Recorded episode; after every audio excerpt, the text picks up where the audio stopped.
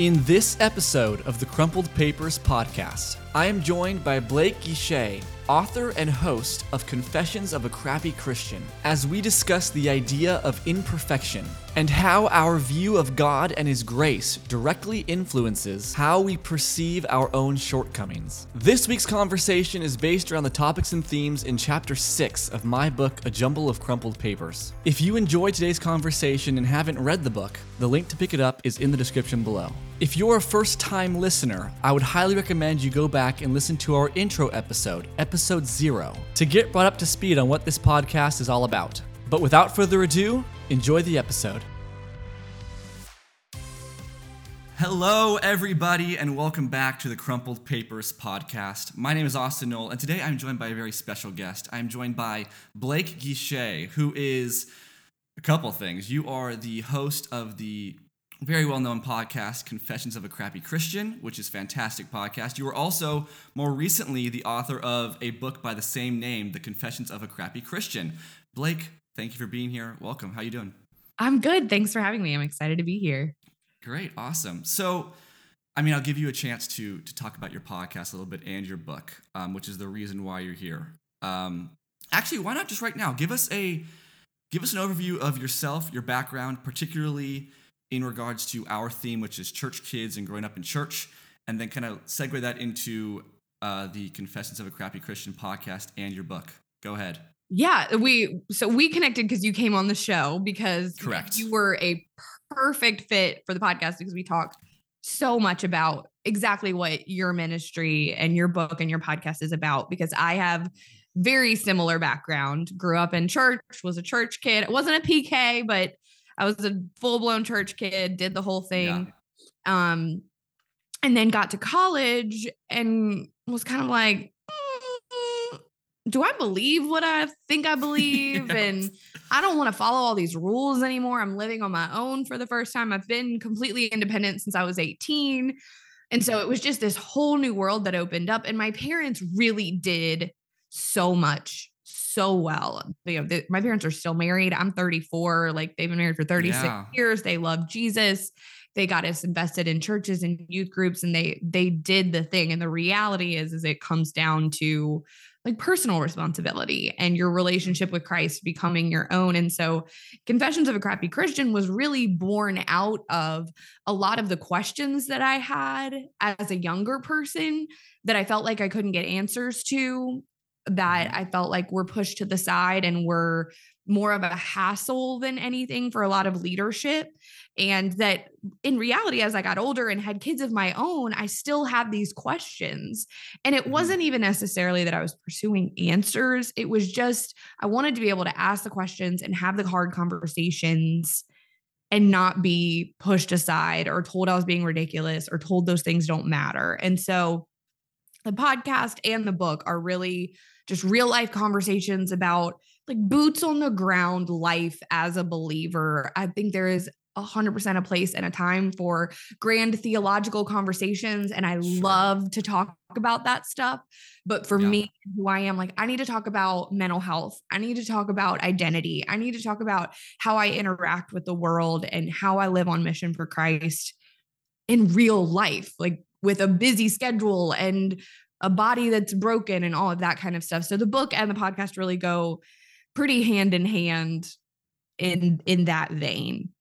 No, that's that's exactly why you're on to talk about all that stuff. And I love I mean this isn't even what I was planning on. You you mentioned hassle for leadership and certain people the questions you were bringing up. And the first thing I thought about when you said that was oh, it's cuz they didn't know how to ask those questions, so they didn't know how to handle it. And and that's a thing that is a theme through obviously your work and through my book is in many cases uh, these people are the most well-intentioned people but 100%. they themselves when they were either born into it or whenever they came on to join a church or whatever that's what they were taught and the things they were given and the things they weren't taught and weren't given they don't have and right. that continues and continues and continues so it's breaking that cycle of no these things exist these are real questions these are real we're real people mm-hmm. and these are real there's there's depth that we don't always acknowledge. Yes. Um, and acknowledging that instead of bringing shame, it brings so much freedom and to to really invest and seek and then thrive in God, which I think is such a valuable asset of what you offer in your work. So I love that you're on for this because, I mean, your book, I think if, if I were to take a couple words, like one word synopsises to describe your book, one would be it deals with imperfection, right? Mhm. Imperfection. We're imperfect people and we we mess up all the time. Our lives can be messes, our questions are in our head can be all over the place. And this episode that you are joining me for is episode 6, which ties into chapter 6 of my book and in essence is all about imperfection. Uh, more specifically, if you were to narrow that down, it would be the the measures that believers can take on an individual level and churches can take on a more general scale to prohibit or give us the best chance of not messing up Mm. when we are not completely assured of God's grace and forgiveness. And the chapter is titled the S word because it's the thing you don't talk about. Even though there's no no church really has a problem saying the word sin, but it's the the unspoken identity of sin and like that's this no-no stuff. So here's the things we're putting in place so that doesn't happen. Right. A- And the chapter opens with me talking about this idea of chumra. Have you heard of this idea, this term, chumra? Uh-uh. Okay.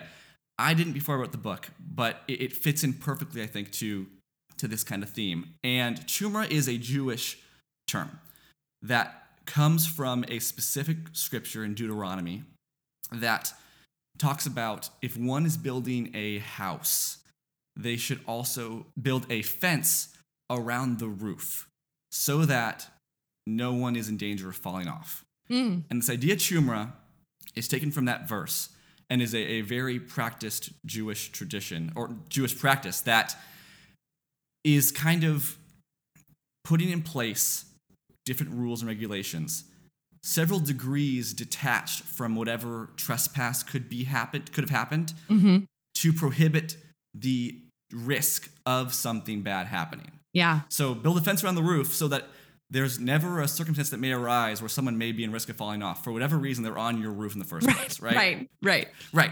A- And, this idea, I mean, for many reasons, is a big turnoff for a lot of younger Jewish people. They, they, Yeah. because it prohibits so much of like I'm not even in, I'm not even in direct confrontation with going against this certain rule, but this is in place five steps away of me doing anything in that general area, and that's what this chapter is really about in identifying these practices and ideas that churches have and then individual believers have because we are so scared Exactly. of acknowledging that oh we do sin we do mess up we do just fail in things hmm um, one really quick is in high school we on a friday night devotional with our teen ministry we were told this was in 10th grade we were told that guys and girls are by no means allowed to ride in the same car together unless we are driving to church.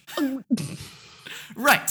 Which we're people we, we we have relationships not romantic just friendships that Right. cannot be fostered now because you're afraid because sometime 20 years ago someone made out in a car. Like uh, um, okay like i'm sorry but for Right. whatever reason. So that's, that's an example. There's many things like that. So this idea that arises from such these legalistic measures right these practices i think a big thing for me and for my friends that we talked about on your podcast was this idea that you can never fully trust yourself because of how stringent and how many degrees separated these rules are.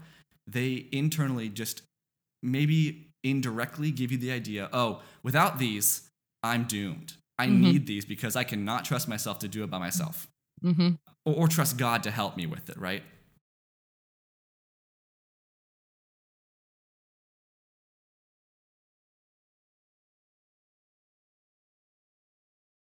hmm And I want to know have you been confronted with, this, with this idea, and in what ways has this kind of come up in your life? Oh, I mean, I think if anybody grew up in the church in any capacity, maybe they didn't grow up with it on the like Jewish practice level. Right, sure. But it, unless you went to a really awesome church, and especially I'm 34, so I was a child of the 90s and the 2000s. This is prime purity culture.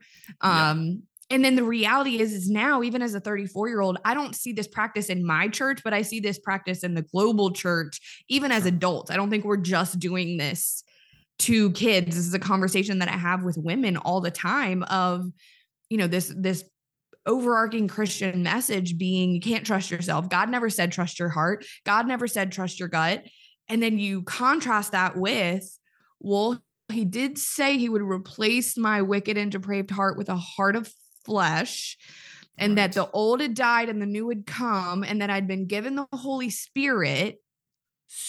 So can I actually trust my heart? Can I trust my gut? Where's the line? Where's the line now? Right. Where's, and where where do I stand? And the very honestly simple answer to that is, and people will people hate me for this. people get people get real twisted when you tell them that like sin doesn't have the dominion over them that they think it is because that is comfortable. But the reality is is that sin no longer has dominion over you. It is an outside yep. force that you will wrestle against, but no longer is your driving force. You have Christ in you. You have, you know, I always say like people say they were they're jealous of the disciples because they got to walk with Jesus. I'm like, I think the disciples yeah. are jealous of us because we have Christ in us that's something that some of them got to experience, but not for nearly as long as we get to. And so, can you trust your heart? Okay. You have to match that against scripture. You have to know scripture and be able to match it against that. So, what I tell people is like, okay, the Holy Spirit's not going to tell you to cheat on your husband.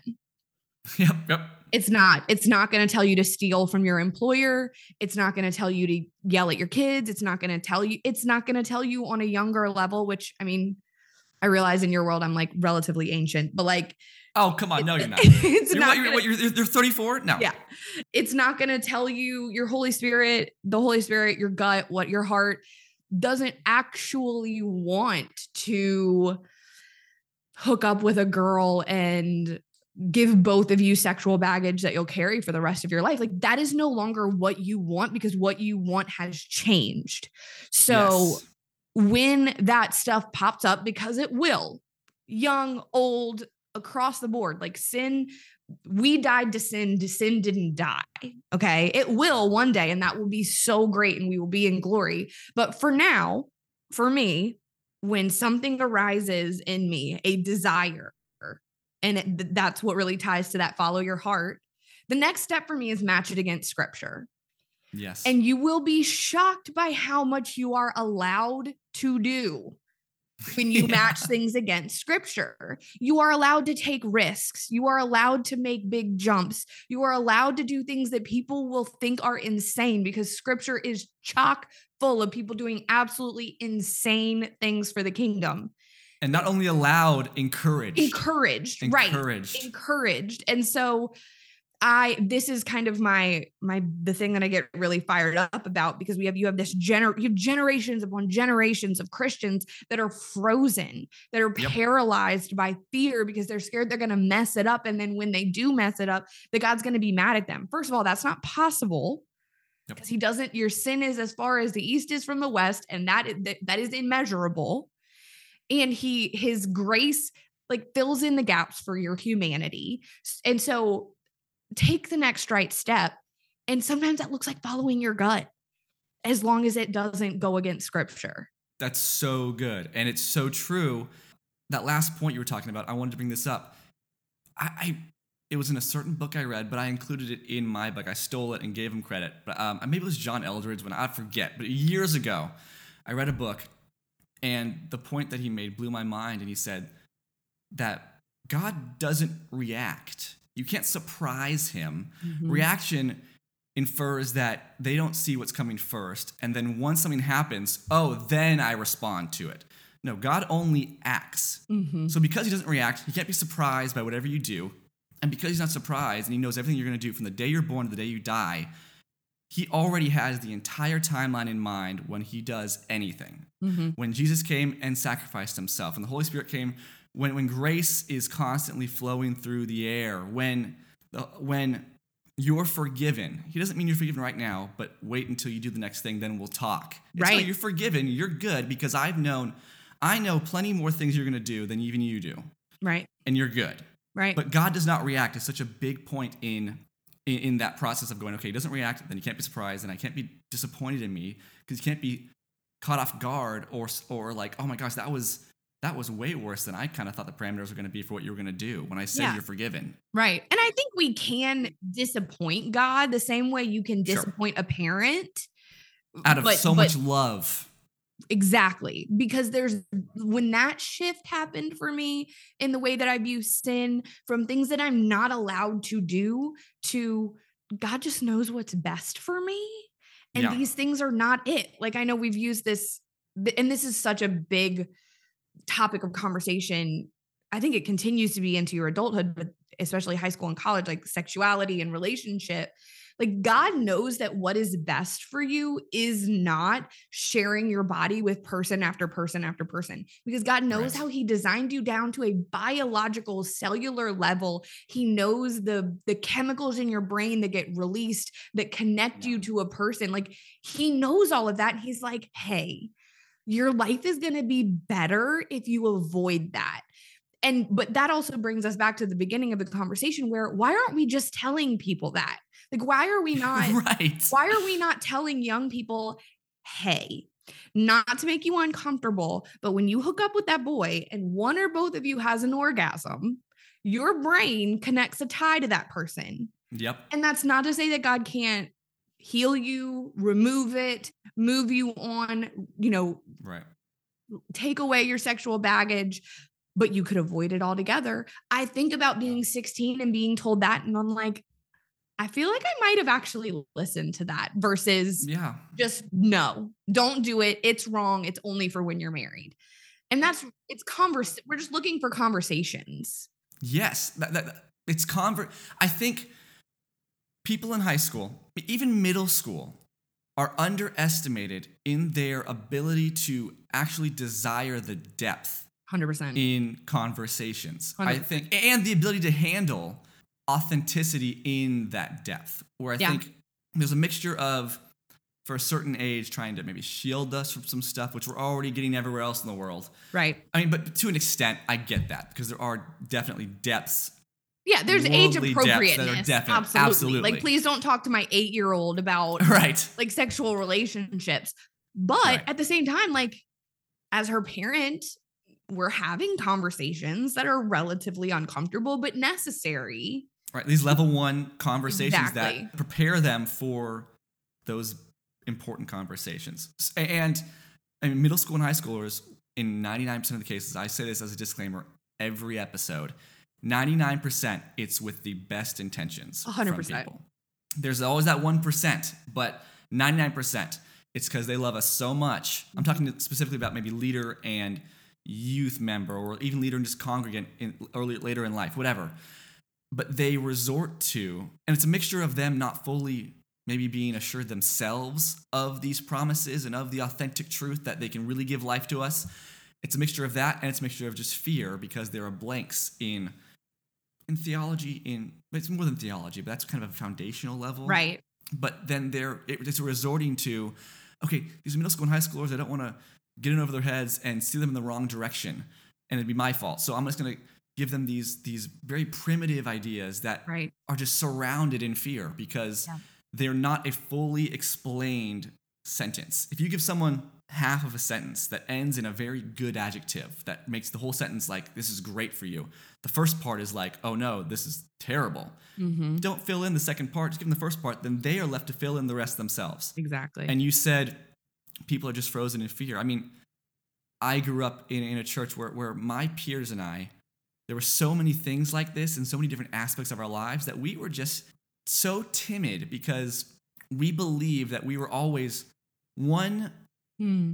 one step or one maybe one false or bad step away from just completely failing our relationship with God, our faith, the people who are uh, are in our immediate circle, causing them to fall them away or you. whatever. Yeah. Exactly. In in purity, in in, in just relationship, in, In, religion, faith, in in religion. Yeah, Right. absolutely. In, in- Bible knowledge, in Yeah. dedication to quiet times, whatever. But it, it just results in this timid, frozen generation that not only don't know how to experience this, like what freedom in Christ really is, Mhm. But then because of that, they just believe the ceiling is here Who? to God. Because they haven't experienced, like they know the Bible has all these, the Bible sounds so great. But yet, oh no, when I'm sat down with a teacher and they tell me, oh, this scripture means this, then the ceiling goes from up here just to, oh, this is where it stopped. Okay, it's still a good scripture, but it ends here. Where, no, no, no, God is up here, the things you can experience, the life He has planned for you, but you're settling for this, not because you chose to settle for this, but because you, you're told that's all there is to have. Right. Well, and the the hope is is that if if your people, if your teachers, if your leaders, if your parents, pastors don't break that ceiling for you, the Yeah. Holy Spirit will break it. Yes. Like it's not that it is unbreakable and it's not that Yep. it's necessarily even up to other people to break it because I had a very similar experience. And honestly, it wasn't until like my late 20s, early 30s that I started being like, hold up, hold up. No, no, no. Right. Like Yeah. he's bigger, he's better, he's more sovereign, more in control. And because I believed all those things, then my questions weren't scary. Like Yep. it, it's it is it, it's a problem and an epidemic of putting God in a box and Yep. making him smaller and more comfortable because then he's easier to explain. Yeah. And we're doing a lot of people a disservice by taking that approach. Yeah, we, we've this is not a, a one fits all, but we've taken in many cases a a quantity over quality approach Mm. where we're trying to reach the nations, which is great. Yeah. But we sacrifice the intentional time given to really get the depth. We get someone in the door and say, "Okay, we baptize you. You you are Jesus. You proclaim Him, and you're good. You're saved." All right, next. And then Stamp you send them to the mission field. Yeah, because yeah. that's within a year, within check. months. Right. That's the next check on the box. And I'm not saying that you can't be called to the nations within the first Right. six months that you come to know Christ. I know Mhm. incredible people that have done that, but like, are we a are we a pipeline or are we a hospital? Like Right. he came for the sinners and the the sick, not the righteous. So Yep. And I fully believe in the equipping of the saints, and I think that that's what the church exists for. But also, can people ask their questions? Can people show up with their crap Yep. and not feel like they're going to get pushed out the door? And my hope is, I think we're seeing change in the church.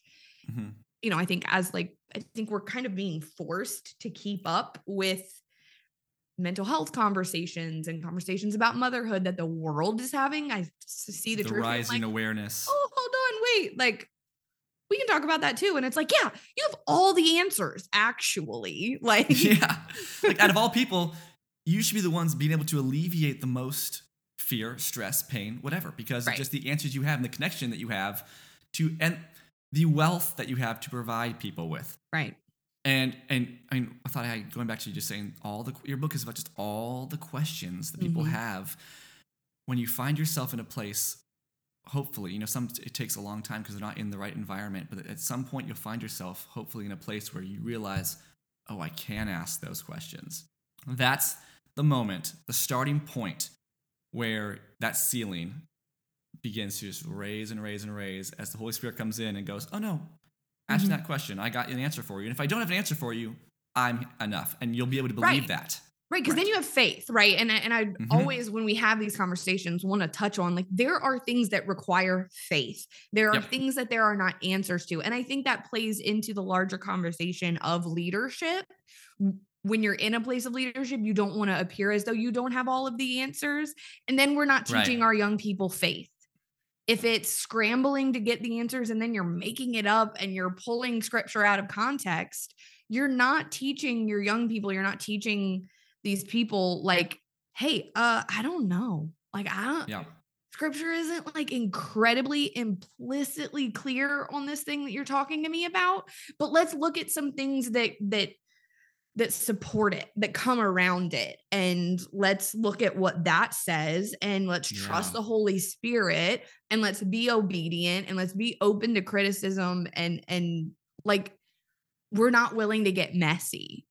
Like, here's what I'm led to believe by the scripture. Here's what I've been being taught by the Spirit. Here's what I think this means. But Right. hey, this is what I'm being taught for this and how I'm utilizing it. But here's some other options and seek it for yourself. Go ask. Right. Like, Right. encourage that was missing. That's a, such a big piece is the encouragement to defer to the Spirit Yeah. rather than me or this other guy, this other leader, or this guy who gives good advice. We don't know, maybe. Here, there's things that we knew. We have the answer. Here's the answer. It's a simple thing. These bigger questions, ask him. He'll lead you the right way. But we're Right. afraid, in many cases, in my church's case, of losing control sometimes too. A Which Yep. I'm not going to put that over every church because I know it's not. hundred but percent. It's no, we wouldn't be able to have the answers because we want, you, we want you to have the faith in us to go to us to revolve around this community.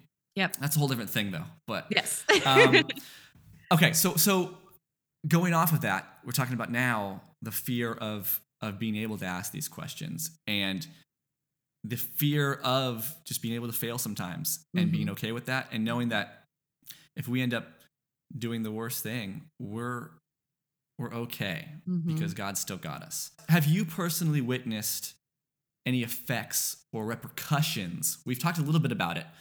The repercussions of believing such an idea as you can never fully trust yourself. Mm, One you said was being frozen and timid. right. That's definitely one. Well, I think al- uh, along with like being frozen, like people don't take action.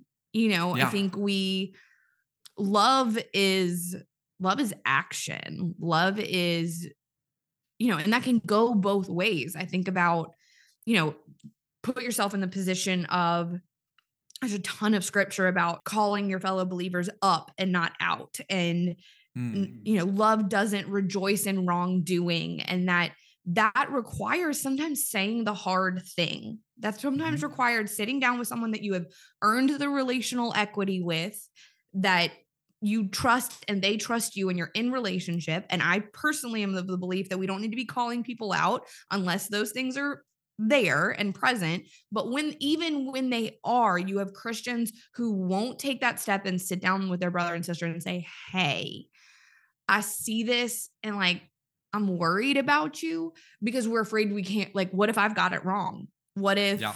and it's like or your brother or sister is completely missing out on you radically changing the trajectory of their lives because you won't trust the spirit to lead you in something that is 100% biblical.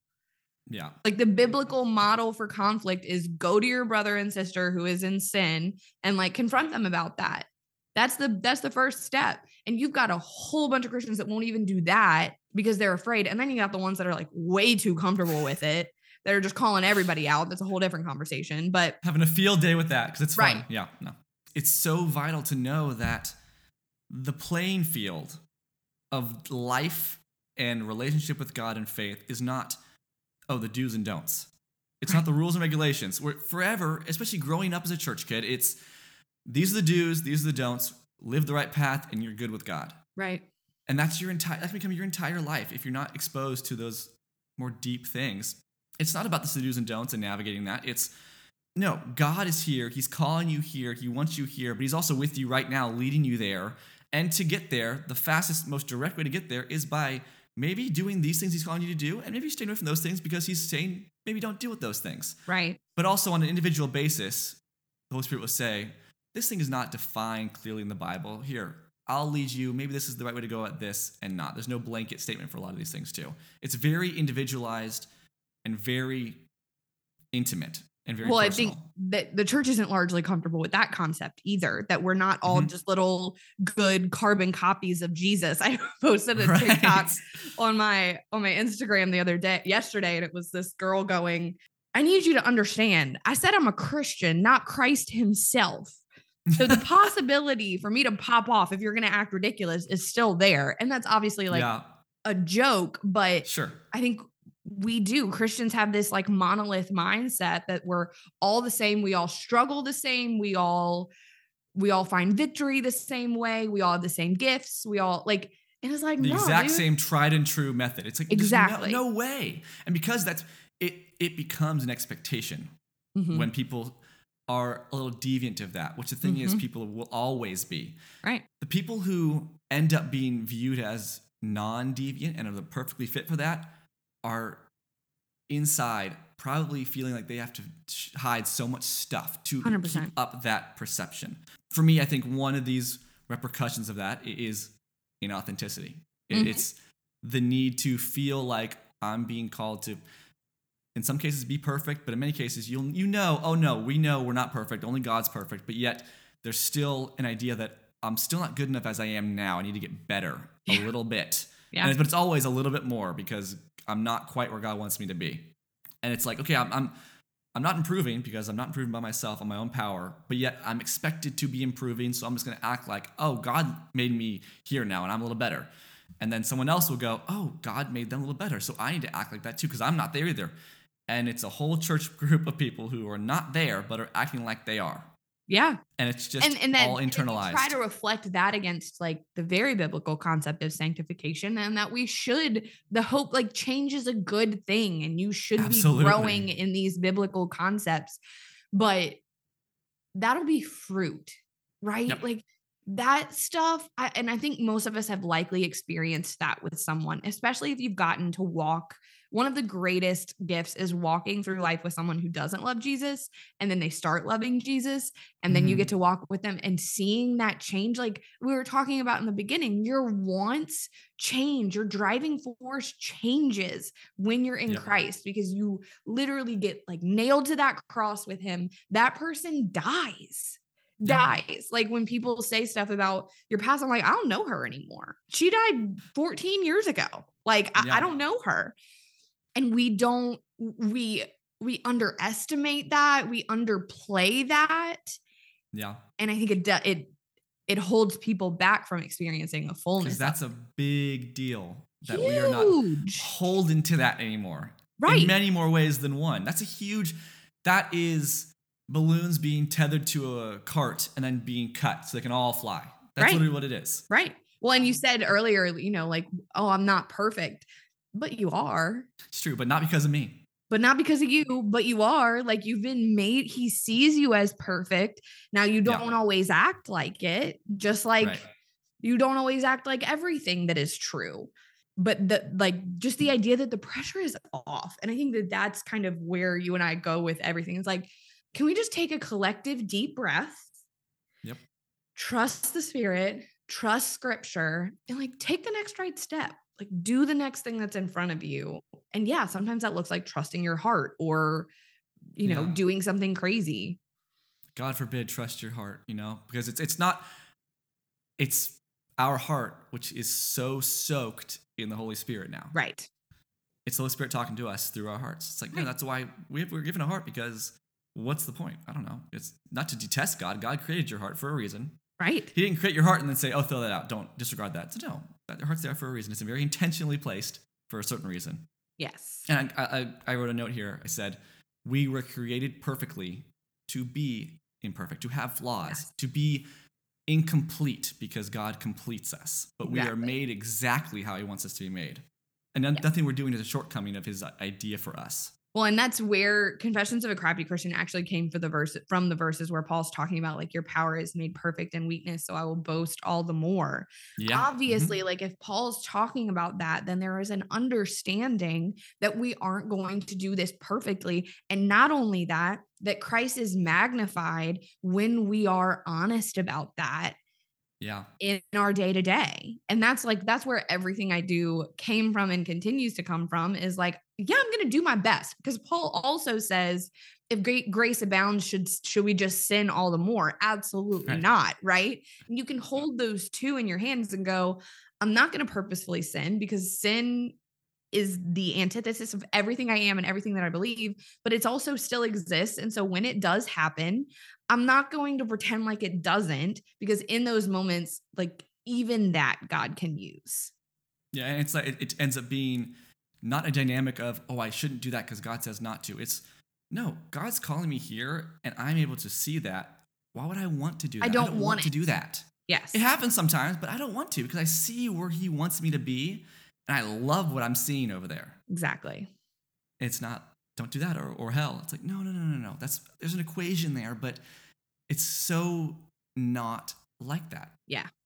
Okay, so why do you believe it is so important? This goes back to your book, to your podcast, to a lot of the work you do. Why do you believe it is so important for people, especially Christians, to acknowledge and embrace their imperfections? Well, I think there's a lot of reasons. I mean, the first ones that come to mind are how completely isolating perfection, cultivated perfection is. It isolates us Mhm. from one another, from community. I think it isolates us from the Holy Spirit, which is not really possible, but I think it can estrange us from experiencing his fullness On our side more. on our side of it, right? Like he doesn't go anywhere. right. Um, but life can be lonely, even surrounded by people and filled with the Holy Spirit, like because it's just the human experience, and we groan out Yeah. because our the we're not supposed to be here, and this isn't our home, and we were made for something different. I think we heap like loneliness and pain on top of that when we try to act like we've got it all together. And I think we rob other people from the experience of like learning from us and with us and through us when we hold that stuff back. I, I literally, the interview I had before this was this older lady. I cried like three times in the interview because I felt like I was talking to like some wonderful like mother figure. We were talking about motherhood specifically. And yeah. but one of the things she was saying was like, she's like, I can preach about my mistakes all day. What a gift to the people coming behind you to have people that have gone ahead of you. In this case, it was motherhood, it can be in Yeah. whatever, saying, I did this this way and I wish I would have done it a different way. Here's how I would have done it differently that looks more like Jesus, that looks more like love in action. And like Mhm. you can literally save people from pitfalls by doing that. Absolutely. You can change the directory of their life, the direction. Yeah, exactly. To, to have the humility to say that, but also the security in where you are and who you are. yeah. And that humility and security in who you are both come directly from God. Right. And it's that it's a self-image that's a whole different conversation. It's an identity people in certain situ- absolutely. And Yeah. God is the complete answer to self-identity issues. But sometimes in a church setting, we don't always and that's not always emphasized to us in a way that actually gives it the power it deserves sometimes. Absolutely. Okay, so so final question here. I ask everyone on this podcast this question. The podcast is called the Crumpled Papers Podcast. And these crumpled papers refer to the ideas or beliefs that we may have at one time believed with full certainty, but have since had to reevaluate our perspective on, or if we believe it at all, or to what extent. What is one or a few of the biggest or most important crumpled papers of your own that you've had to unlearn or gain a new understanding of in your own life? Ooh, that's a really good question. I would say the first, the biggest one, like first one that I experienced was that we don't have to keep the Ten Commandments. Hmm. that one like gets people real twisted. Like the idea of like old law, new law, old covenant, new covenant, that we are no longer bound by that stuff, that a heart of Christ has a natural outcome of Yes. following the 10 commandments, but we are not like bound and committed to that anymore. That we've been giving given a new commandment, and that commandment is love. And not in a hippy dippy, like love's all that matters, dude, way. Because like love looks like honoring people, and love looks like not murdering, and love looks like not, you know, Well, I don't know, you know, to really love somebody. right, exactly. But I think that that turned most of my theology on its head in my like mid 20s, late 20s Yeah. was like, "Oh wait, hold up." Like I always knew Old Testament, New Testament, but now we got like old law, new law, dead to that law, alive to this law. That was a really big one. And kind of what we talked about the idea of that sin isn't this list of do's and don'ts. It's a father that knows what's best for his kids and that he's not like this me he's not a kid on an anthill like waiting with a magnifying glass to zap you every time you do something wrong that more often than not you're experiencing natural consequences of sin and Yeah. when you become a parent you start seeing that through a different like a new lens because your kids will do something dumb that you told them not to do because they were going to get hurt and then they get hurt and you're just kind of sitting there like yeah that hurt didn't it i told I you like told 10 was gonna times happen. right and I, I visual, I mean, maybe less snarky and condescending. Sure. I imagine God the same way of like, I told you not to cheat on your husband. Helping you up off the ground, being, hey, I told you know, Right. that might have been the best idea. Was that the best idea? I don't think it was. What do you think? I don't know. Have you learned? get like, have you up on your learned? Are you going to do it again? And they might do it Right. again. Like, they very well may do it again, and you'll still be there to pick them up and brush them off and go, Yeah. hey, wasn't a great choice. Um, so yeah, I mean, I've had a pretty radical paper crumpling experience. Yeah. I mean, I think it's a positive thing to say that you have because that Oh, means 100%. Your, your faith is being led to such a deeper place, which is what the book is all about too. Which is like, Yeah. no, I've had to reevaluate my idea about this stuff. There's some beliefs and ideas I had- I had to throw out completely, and a lot of things I had to readjust my way of thinking because I'm growing and God's leading me to a deeper understanding of those very things. Um, Yeah. And I'm being led closer to Him in the end. So that's all I got. Blake, thank you so much for being my guest. I, I mean, you fit perfectly with this episode, so I'm so glad you got to have the conversation about this. Guys, go if you haven't already heard of Confessions of a Crappy Christian, go look up the podcast. Great. Is it every two days you have an episode out? It's Mondays and Wednesdays. Mondays and Wednesdays. Okay, so Mondays and Wednesdays, new episodes out there with tons of cool guests talking about everything in the Christian ethos and more. And then check out the book Confessions of a Crappy Christian to get more of this kind of stuff about imperfection and, and real questions. Blake, thank you so much for coming on. Thanks for having me. And of course, thank you guys for listening. I will see you in the next episode. Until then, peace out. Thanks for hanging with us on this episode of the Crumpled Papers podcast. The episode may be over, but the conversation's just getting started. If you have any questions or comments, or just want to say hi, send us an email at crumpledpaperspodcast at gmail.com. We'd love to hear from you. And make sure to follow us on social media to stay up to date with all things Crumpled Papers. All links are in the description. This is Austin, and I'll see you next time on the Crumpled Papers podcast.